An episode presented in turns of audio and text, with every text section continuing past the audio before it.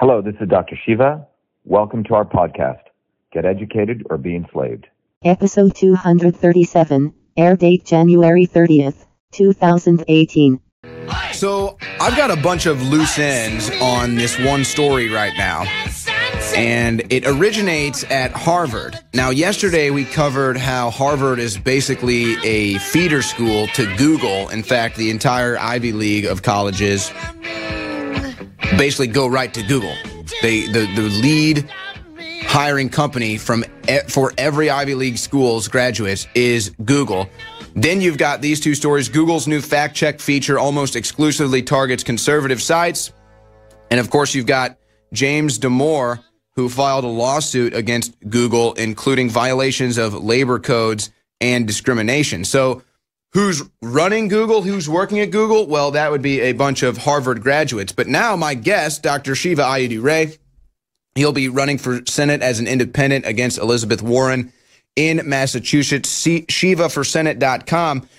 Shiva, you have, well, I, am not sure how you uh, found this out and, and decided to fight this battle, and I want to just get you to boil it down for me. But on your website, you've got the story you have stopped Harvard's Tamil professorship scam. And I was briefly reading this over the break, but I want to get your expertise on this. What exactly is Harvard doing here uh, to the Tamil history? It's a good question, Owen. Um, so, Tamil, Owen, just to give some background. Tamil, uh, thank you. Tamil. Tamil is the language of probably the uh, the most uh, ancient indigenous people of the Indian subcontinent, which means of India. Uh, the language is probably the oldest language um, recorded. Uh, but not only is it the oldest language recorded, and it's still spoken today. It has the richest history of poetry, literature, uh, etc. And um, what's happened is Harvard, so that's the background on Tamil. And it, the, the, one of the key things, Owen, is Tamil has probably the richest knowledge base, what some consider the holy grail of human knowledge, of scientific knowledge, medical knowledge, dating back at least 5,000 years, written in these palm leaf manuscripts uh, that are essentially the intellectual property of the Tamil, uh, Tamil people, the indigenous people of India. So that's a background on it. Very few people uh, in America may be aware, but the Tamil people want, like the American Indians in many ways, which were the indigenous people of here, the Tamil people are the indigenous people of India. Okay? So that's the background. Now, the interesting thing is Harvard, um, if you look at the history of Harvard, Harvard actually has a history of cultural misappropriation, which they, you know, point to other people. So part of this, Harvard actually has professorships, Owen, so we think that these professorships or admissions into Harvard, for example, are based on merit based. That's what Harvard prides itself on. But if you actually look at it, on the admission side, nearly one third of people, at least one third of people who get into Harvard, are what are called legacy admissions, which means, uh, let's say your father donated a lot to Harvard, or you had someone who knew someone who donated. They have a wink, wink, nudge, nudge model of how people get admitted to Harvard. Okay, on the professorship side, again, we're taught to believe many people all over the world think, wow, this is such an esteemed institution. You have to work hard. But the reality is they actually sell professorships. So, for example, um, if you wanted to get the Owen Shroyer professorship in there, you know, for studying, I don't know, uh, the history of some aspect, if you can raise around $6 million, Harvard would gladly take that and will set up a professorship. Got it? So, on the one hand, they allow in legacy admissions up to a third based on who you know, not what you've done or your merit, which is what they claim they do. And on the other hand, they actually sell professorships. Those two streams of revenue, uh, Owen, if we follow it, actually go to fund Harvard's hedge fund. Again, something that's not really talked about in mainstream media. Harvard's hedge fund is now worth about over $35 billion. Their operating budget, if you look at Harvard, what it costs to run the universities, about three billion. So you see what where this is going. The front well, end and, and just real quick, that's amazing to me because I actually a few years ago was doing a little research on state universities. Most state universities actually run at a deficit and end up making their state run at a deficit. So that's amazing. A state university just getting pummeled financially. Meanwhile, Harvard just raking in the cash. Go ahead. Yeah, and they were originally set up in some ways as a quote unquote community college in the 1600s, right? So they were set up by public funds, and then they uh, veered off to essentially become their own corporate behemoth. Essentially, Harvard is essentially Wall Street, right? Um, they have fund managers. Um, uh, several years ago, their total compensation for their hedge fund managers was totally $58 million. So think about that. That's what Wall Street guys get paid. So the reality is, Harvard is fundamentally a hedge fund. It's got a little front end called a university. And in my view, and to anyone who really looks at it, the professors and the students at Harvard uh, fundamentally serve to be marketing agents to push this out there that they're a great university dedicated to scholarliness, et cetera. You, you see where the, uh, what I'm saying? It's fundamentally. Yeah, and, and then they, they okay. insert these people into the power structure, into government, into Google, and then they have their people, their minions write stories, propping themselves up. This is what liberals used to claim about conservatives doing for the oil market. That's basically what Harvard and Google are doing for any policy now. Exactly. Half of the Supreme Court is Harvard grads. Okay? So it's a racket. So Tamil, being one of the oldest languages, um, uh, Harvard uh, wants to get their claws into Tamil. Why? Because it's probably um, not only the oldest language, you're seeing some of the scripts out there, but more than likely it's older. And in fact, the, the data shows uh, more than even uh, Hebrew, et cetera. In fact, the Tamil Brahmi script um, is the predecessor to even Hebrew. So the notion here is that you have a very ancient language, tons of over 100,000 manuscripts, probably worth trillions of dollars, Owen, not billions. And so uh, somehow Harvard, the details of which are just coming out, convinced Tamilians, the indigenous people of Tamil Nadu, oh, you guys should set up a professorship here. We are really good. We will teach Tamil, and you need us. So the Tamilians got involved in a $6 million campaign to raise money. And I got a, a, a, tweet about three weeks ago saying, Hey, Dr. Shiva, why don't you donate money to this? And I go, What the hell's going on here? And in fact, I talked to one of the co founders of it. Again, there's a lot of wealthy, you know, Indian doctors. Many of them are not really politically astute. And this guy essentially had raised money for this. And on the phone call, I said, You need to stop this because it's actually a scam. If you really want to support the Tamil language, you don't need Harvard go online. Everything's going online. Use your funds. And he said, you know what? You're the expert. I agree with you. And he said, okay. So that was a big, big win, Owen. But a lot of people throughout the world fundamentally believe the hype, the Kool Aid, that this is a university dedicated to scholarly activity. It's dedicated to research and edu- education. Very well, few eh, people well, know. Real quick, though, I, am sorry I have to stop you because I want to I want to get this out to the audience before we move on. When you were talking about this, you basically make the analogy that this is Harvard selling you a ladder that they can climb up and rob your house with, or, or uh, you you you buy a ladder and then you prop it up for the robber to go rob your house blind. To me, the real reason why Harvard wants to do this, and I'm not asking for your opinion in this, but but this is a lot of times what you see the Vatican does, or what you'll see even even the um, the Smithsonian do is they essentially buy up this history, they buy up these archives, and then they hide them. And then they keep it for themselves so that nobody can know these great secrets of life. Nobody can know the great secrets of this ancient history, the knowledge, the poetry. Do you think that there's an aspect of that going in where Harvard wants to oh, steal this from them, this information? Yeah, because one of the things they added in there was the rights to digitize this. And there have been many, many examples where artifacts go to these institutions and they quietly, oh, we lost them. And this is not mm-hmm. something new. So that's part of this misappropriation. And when we get back, we should talk about, if we have time, this is a practice, a habitual practice of Harvard to exploit indigenous people. Elizabeth Warren has done the same thing, right? She exploited, the, she shoplifted the identity of Native American people, and then she's profited from this. So yeah, my gosh, Harvard. Can you believe how Harvard Harvard is so racist against the Indian people? It's unbelievable. You know, sometimes I get a little worked up on this show, and Alex Jones gets worked up because we have to cover fake news all day. And I, am just delving deeper into what Shiva Ayyadurai has done here fighting against the corruption at Harvard. I mean, I, I, get so mad because I know that these people on CNN and MSNBC are really just taking advantage of weak minded people. And it's sad. It's an offense against humanity. And so, yeah, I get a little defensive when my fellow humans are getting brainwashed and tricked into going to the gallows and smiling about it the whole way.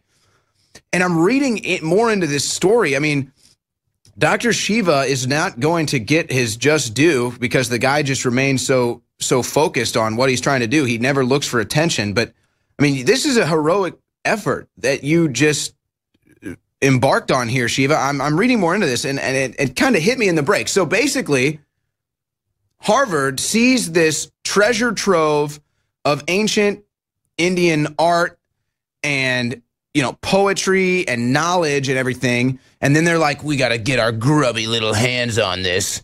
But then naturally all they care about is the money. So you would think in a normal world if they just wanted to preserve this history and then maybe start a class or a professorship they would say hey how about we work out a deal? You guys donate this to us. We'll preserve it. You guys can still have the rights to it and everything but we'll start a professorship. We'll we'll we'll, we'll teach people about this and it'll be a, a positive thing.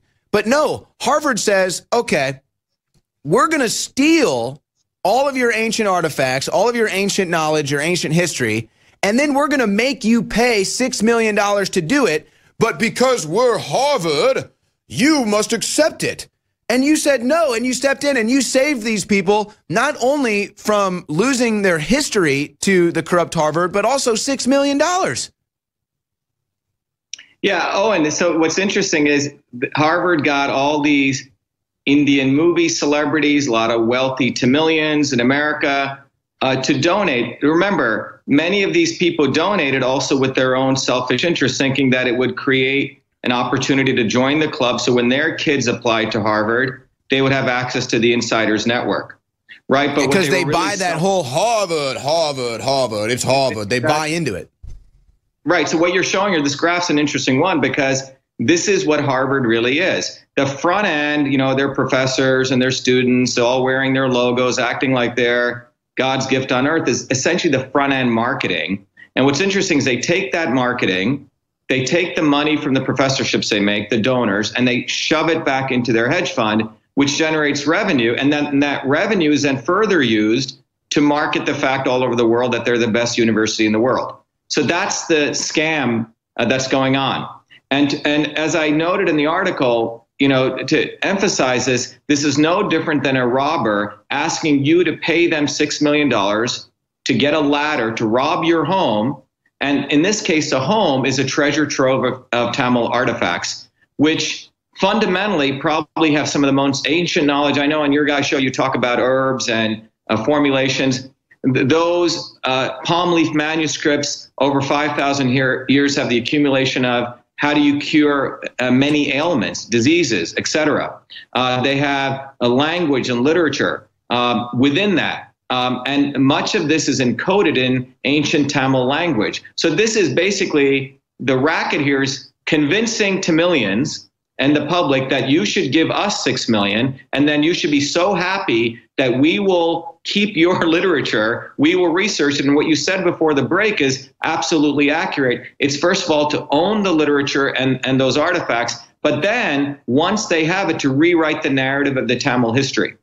Now, in the article, we also talk about the fact this is a habitual process that Harvard has been involved in, leveraging their bogus, you know, uh, prestige through propaganda. So this is why Elizabeth Warren thinks it's okay for her to call her misappropriate culture of the Native Americans, take their culture, uh, say she's a Native American. Obviously, Harvard uh, colluded with her on this. There's no way they would have gotten away with that, uh, got let her get away without it. They haven't released her HR records, and as a part of that, she has essentially profited from it. I mean, within a five mile radius of Elizabeth Warren's home, you talk about the segregation of minorities, let's say African Americans. The net worth of an African American in the Boston area right now, Owen, is $8. Think about that. And the equivalent of the Brahmins of Boston is about $250,000. So while Elizabeth Warren talks about you know, the fact that she's into integration and freedom and, uh, you know, equalizing, helping everyone. The reality is $8 is a net worth of an African American uh, person in, in Boston. So that's, that's the real racket. So part of my doing this is not only to talk about what's going on with the Tamil people and the, uh, the exploitation, but this larger way that Harvard operates. And we got to end this, Owen. I, I like what you said. People need to wake up. This is not a great university. It's a scam. It's a Wall Street hedge fund that essentially operates as though it's a university and has got all these professors, many of them egomaniacal, thinking they're God's gift to earth, promoting themselves. So in the article, we also give a solution, which is, you know, we don't need the old university models. I mean, you have so many new models emerging. People are going online, getting classes community colleges. Harvard does need to be busted up. It needs to become a local community college. They have devastated the area in Cambridge. They've taken over uh, many, many parts of Cambridge. It's essentially, they have the other part of their hedge fund, which is a real estate component. And, and what's ironic about this is here's Elizabeth Warren talking about breaking up, uh, breaking up big banks, talking about fighting for the middle class. Yet she's part of Wall Street. She gets funded by Wall Street. Her $350,000 salary came from Wall Street, which is Harvard's hedge fund. So this is, I think, it's probably one of the most important stories, and that we've been able to have an effect right here uh, in, in, Cambridge about it. Uh, and we're going to keep uh, agitating on this, Owen, because I think it really brings up the contradiction of Harvard University, who Elizabeth Warren is, and as you were talking about, the entire tentacles of Harvard into Google. Uh, Zuckerberg came out of uh, Harvard, right? Quote unquote, a dropout. Bill Gates, um, who supports Monsanto. Harvard's uh, ha- has had a faculty on their staff who just passed away who literally cut and pasted Monsanto articles and published it. So that's what Harvard is. It's a scummy institution that has this veneer of prestige, and we need to bust that illusion up, Owen. And just to kind of go off on a different jag, since we're talking about higher education in general, Trump has done something that I think is great, where he's touting apprenticeships. In fact, if I could get someone in the crew back there to look this up, you know, there's a lot of people that go to college because they feel that that's what society tells them to do. But guys, look this up. I, I, I bet you the number, I bet it's higher than we would think. I bet it's around 20% of college attendees, freshmen, I bet 20% drop out of the first university they go to. I would say it's probably about 20%. Why is that? Well, because society tells them to go to college, even though really maybe that's not something for them. I mean, personally speaking, I had wished I probably never went to college and I would probably still be right where I'm at.